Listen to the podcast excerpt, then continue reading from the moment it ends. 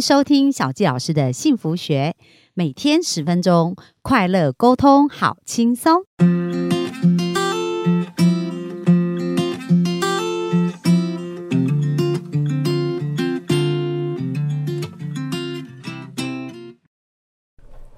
欢迎收听小教师的幸福学，很开心又在空中跟大家见面。那前两集我们听到祥伟老师的故事，大家有没有觉得非常精彩？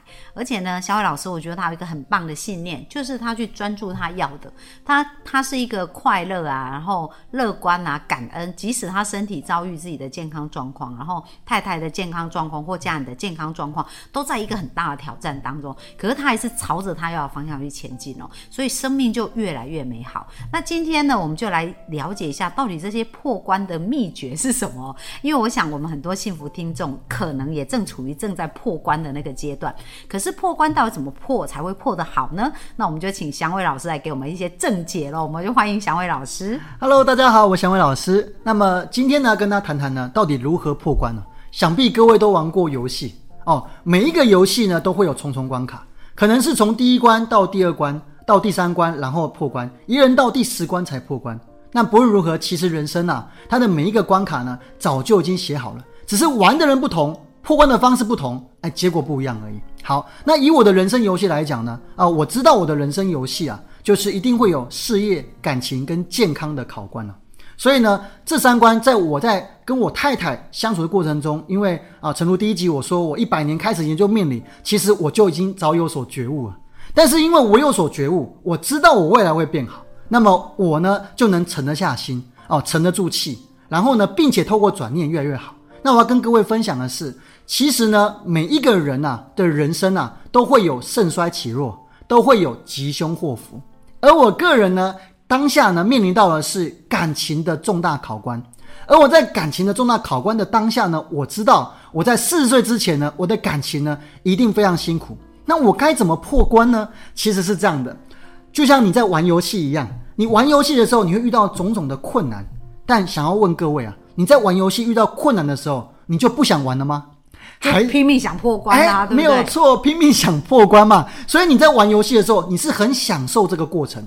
纵使你遇到很多挑战哦，你不会因为有挑战而不玩。相反的，如果你玩游戏都没有挑战，很简单就破关。请问各位，你会想玩吗？很无聊。对你根本就不想玩这款游戏嘛？没有错。所以呢，如果你把它当游戏来看，其实要有挑战，你才会快乐。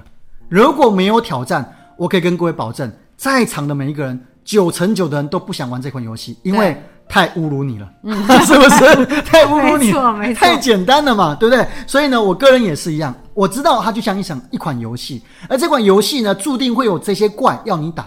然后呢，最后遇到大魔王，而我太太就当时我的大魔王哦，所以呢，我要遇到大魔王，我当然要有耐心，沉得住气，并且慢慢慢慢的哦破关。所以当时呢，我把它当做游戏的时候，其实我是告诉自己，有考关才能破关，而破关了才会有力量。所以我告诉自己，我研研读了命理这么久，我必须自己破关。如果我不能破关，那么我今天就不能跟大家分享，甚至帮助别人。嗯。哦，那小伟老师刚刚有讲到一个，我觉得这是我们幸福听众很可以学习，因为他接纳这些状态。哦，因为很多人就是说我为什么要面对这些事情啊？为什么不能事事一帆风顺啊？那当你不能接受，其实你就跟自己这边打仗了。但是小慧老师他定义他说，哎，会经历这些就是很自然的啊，所以他把它当成转念，把它当成是一个破关游戏。所以我们的幸福听众，如果你现在正在面临人生的一个挑战哦，因为刚好最近我先生也跟我讲同样的事，哎，就是他以前呢在学，因为他是一个整复师，他在学习的过程也经历过很多他内心。的纠结啊，挑战啊，不过这个就跟内在定义很有关，因为刚刚祥伟老师的定义是说，哎，我要破关，所以你就会呃去面对的时候，其实是从容。而且自在，而且愿意去挑战他的。但是我先生也曾经有一段时间就会觉得说，哦，是不是我自己不够好啊？然后我哪里没做到更好？所以当他一直在批评自己的时候，他面对这些事就会很大的伤害，因为他就觉得这这些都在印证他不够好。不过最近他告诉跟我讲说，我现在超级期待可以处理各个不同的那个问题，因为这就很像在破关。好，所以这个就是定义不同的时候，思维跟感受就完全不同。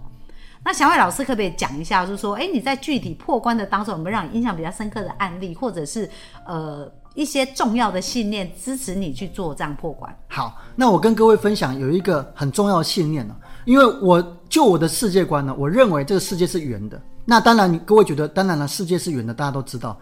但是呢，在伽利略之前呢，我们都认为世界是平的。同理哦，其实呢，这世界上所有的东西。都是圆的，是合一的。怎么说呢？不论你从南出发，从北出发，不论你的感情是好还是坏，最后会回到同一个焦点。哦，我举个例子，如果今天你在创业，那么你一路很顺遂，那么我可以给你保证呢，你在一定会在某一个时期跌了一跤，会让你一无所有。但是如果你现在创业呢，你是已经负债累累，那我可以给你保证，你负债的越多，只要置于死地。只有两个答案，要么后生，要么往生啊！只有这两个答案，所以呢，最后你会回到同样的顶点，就是翻转你的人生。所以当时我的感情呢，遇到一个很大的考官。我们每一个月几乎都会大吵，而且争吵完都会生离死别。那我知道，如果我能通过这个考官，那我们的未来感情一定会比任何人都如胶似漆。对，那事实上也是如此啊。哦，事实上，大家如果看到现在的状态，大家会以为哇，天哪，你们的感情怎么可以这么好，好成这样子？对，那殊不知，因为我们曾经这么坏过，嗯，所以我们才能演变得那么好。所以呢，这是我一个很重要的人生观哦。那具体上有没有重要的事件呢？哦，让我可以相信这件事发生，是在于说我跟我太太的过程中，正如我说，一个月大吵一次，对不对？可是我发现呢。哎，随着时间推移，我发现，哎，这个争吵的时间一直在往后延，频率就拉长了。这样没错，从一个月到三个月，三个月到半年，半年到一年，所以我就越来越有信心。纵使你还会大吵哦，纵使你可能还会经历生离死别，那即便如此，我知道他的状况在改善，我知道我只要继续下去，他就会越来越好。所以呢，我看到眼前的苦，我就不把它当苦，我认为未来一定会恢复到一个圆满的状态。所以哦，这个时间越拉越长，所以果不其然，我们现在增值时间点已经几乎快要一年没有增值哦。那么一年如果没有增值的话，就代表说你们你们前面一定经历过很频繁的增值才走到这边。嗯，那在我印象深刻，除了每一个阶段的时间时间递延之啊之外呢，还有一个很重要的理由是我太太会越来越支持我哦。就是我跟各位说，我太太其实是一个反对党，所以很多事情她都先反对再说。可是我发现呢，因为我一关一关的过，所以我太太从一开始的反对，她会很快很快的就变成支持。本来要支持我，可能要观察个半年一年，到后面可能一个月，甚至到后面一个礼拜，她就支持我了。嗯，哦，这也是我观察到渐入佳境，哎没有错，渐入佳境。哦，从反对到支持，那么这个过程中，我自己本身呢，能量也越来越具足，然后呢，我们的感情跟子女的状况也越来越好，所以这都让我更相信。我们的感情走下去，一定会一天比一天更好。那小安老师有几个小孩啊？我目前有两个哦，一个是国小三年级哦，一个是国小一年级。那你们在夫妻会对教养上来讲，会会有一些不同的想法吗？哦，会的。其实我太太呢，在子女的观念里面，她认为说要尽可能哦，对子女的课业啊、生活有所要求。那可是我的个性是大大咧咧的，所以我对细节的东西比较不在乎。嗯，那这一点呢，我常常会被我太太拿来当做一个负面教材。到他的线。是的，没有错。哦，举例来讲啊，像我儿子呢，常常因为功课跟我很像。哦，什么叫跟我很像？就是他很多细节都不在乎，然后没有签联络簿，然后功课没有写好，字很丑。哦，但是呢，为什么我一点都不担心呢？因为我知道我儿子其实蛮聪明的。为什么？因为他的个性是觉得，哎，我只要能理解、能解决，那细节就不要在乎。所以，我儿子特别讨厌国文，因为我太太很严格，对于每一个字的要求都要工整，一旦有错，就把它撕掉。所以，他潜意识产生负面连结哦。对，他就很排斥。可是，我儿子的数学就特别好，好在二年级的时候呢，就读啊，考上啊，在国小里面就考上数理自由班啊，所以他的数理能力很好。但是，他的个性。大咧咧的像我，所以他很不注重细节。而我太太呢，就是一个最好的反照。我太太就是很注重细节，所以她每一次功课只要写不好，我太太一气之下就把它撕掉，叫他重写。哦，我儿子都要哦边写边流眼泪啊。哦，其实我看了会很心疼，我会觉得说写不好没有那么严重。那这时候你怎么处理呢？好，过去的我呢，一定为此帮我儿子说话，说我觉得功课这件事情没有那么严重哦，他只要有写出来。那我们就应该给他机会。可现在的我呢，我很尊重我太太。嗯，我太太呢，在很严厉的过程中，我绝对不会介入，我会让她该发的脾气发完，等她气消了，我再跟我太太沟通。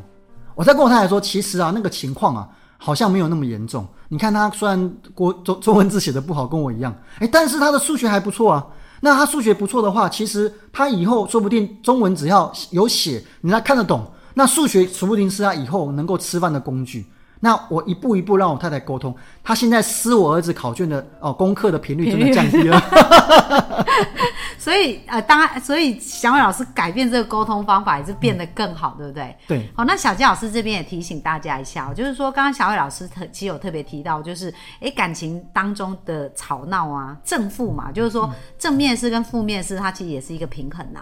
所以前面先先吃苦啊，然后后面就很多美好的事会发生。但是有一些可能感情本来就很好啊，那如何一直维持感情很好？因为呃在。就是我们讲到付出这件事情也是很重要，因为我看祥伟老师为什么会越来越好，是因为祥伟老师以前种很多好种子，就是说，哎，常常会帮助别人啊，然后呃，去主动为别人付出啊，然后你太太在跟你吵架，你又一直包容她，一直感谢她，所以其实这一些都让你们可以朝向更好的方向前进。好，那如果你们现在的关系就已经在一个很好的地方，也不用担心说未来会不会变很惨。好，那祥伟老师如果感情就已经很好，那他怎么去期待未来的状态呢？好。那我觉得这个话题很好，因为一般来讲呢，我们常常听的故事呢都是先苦后甘，很精彩。但是往往呢忘了，那有没有先甘后苦的可能呢？哦，老实说呢，我们我刚才一开始说呢，人呐，哦是有吉凶祸福，运有盛衰起落，所以呢，人也会经历生老病死，这是不变的道理。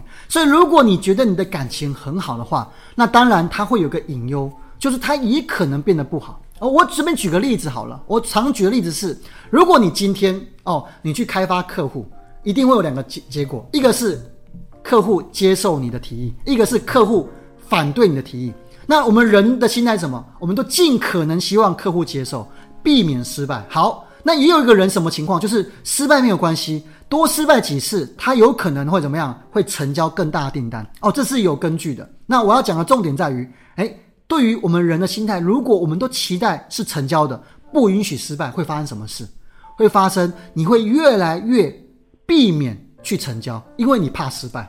最后呢，你就会没有成交。好，同理哦，感情也是。如果你在感情的过程中，你觉得你顺风顺水哦，没有任何的波澜的话，那么我会建议各位，其实呢，你们应该要给自己哦一些一些讨论、沟通，甚至争执都没有关系。为什么？因为呢，很多时候，如果你的感情上是没有波澜的时候，其实它有可能就像我讲的，成交变得没有成交。当你完全淡如止水的时候，你们的感情就会淡掉，那么就很难有激情跟火花，就很难有更美好的结果。换句话说，你们最好就只能这样了。哦，所以小伟老师的意思是说，如果感情已经就是很平顺啊，那其实还是应该两个人去沟通啊，然后两个人持续成长啊，所以就会。在就是变成是呃不断的成长是不一样的人，而不是一直维持在现在这样的状态嘛？就主动去创造一个更好的这样子。没错。哦，那小杰老师也提醒大家，其实我们主动去为别人付出，就是你做帮助别人变得更幸福，这也是种下好种子，所以就会让你的好姻缘啊、好种子啊，它可以再次开花、再次结果。哦，所以所有的事情就是所有良善都回来，但是我们就要先给出良善。好，那在沟通上面也是朝这方向去前进，就越来越好。好啊，那非常感谢今天小伟老师跟我们的分享。那明天小伟老师呢，我们就因为小伟老师也帮助过很多，我我甚至听说他之前有一对本来已经要分开，就八字看的本来要分开，对不对？后来透过小伟老师的协助，哎，人家结婚，而且也过得非常幸福。所以呢，我们明天呢也来听听小伟老师在协助一些人案例上的改变。跟在婚姻变得更幸福的过程做对了什么，好不好？好，好，OK，好，那我们就今天分享就到这边，谢谢大家，拜拜，拜拜。